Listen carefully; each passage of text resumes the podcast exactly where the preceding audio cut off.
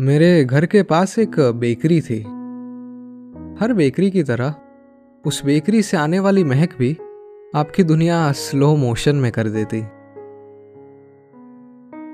और अगर आप अंदर चले गए तो रंग बिरंगी केक्स, डोनट्स, क्रीम रोल्स और चॉकलेट्स आपके कान में फुसियाने लगते कि यार छोड़ तेरा डाइट प्लान, छोड़ तेरा वर्कआउट एक पीस से कुछ नहीं होगा।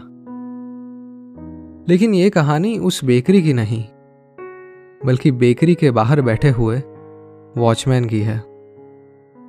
चॉकलेट केक जैसा उनका स्किन टोन था, वैनिला क्रीम जैसे सफ़ेद बाल, और चेहरे पर कपकेक के कप जैसी झुरियाँ।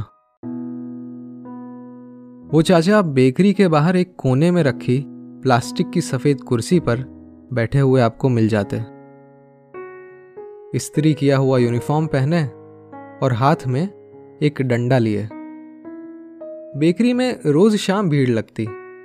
बच्चे, बड़े बुज़ुर्ग आते जाते और चाचा इन लोगों के लिए दरवाज़ा खोलते।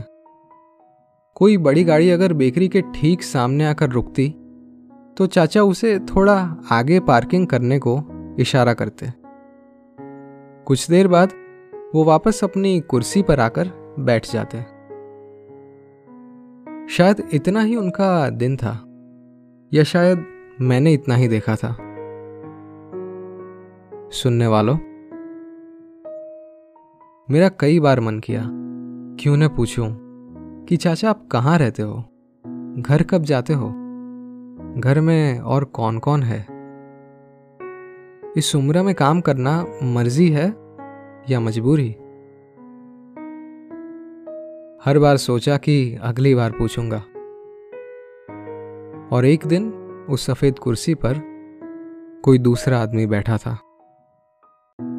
वही यूनिफॉर्म पहने और वही डंडा लिए। उन चाचा का क्या हुआ? कहाँ गए? कुछ पता नहीं। वैसे कमाल है ना? बेकरी के अंदर दुनिया भर की मिठास थी। और बेकरी के ठीक बाहर जीवन की कड़वाहट।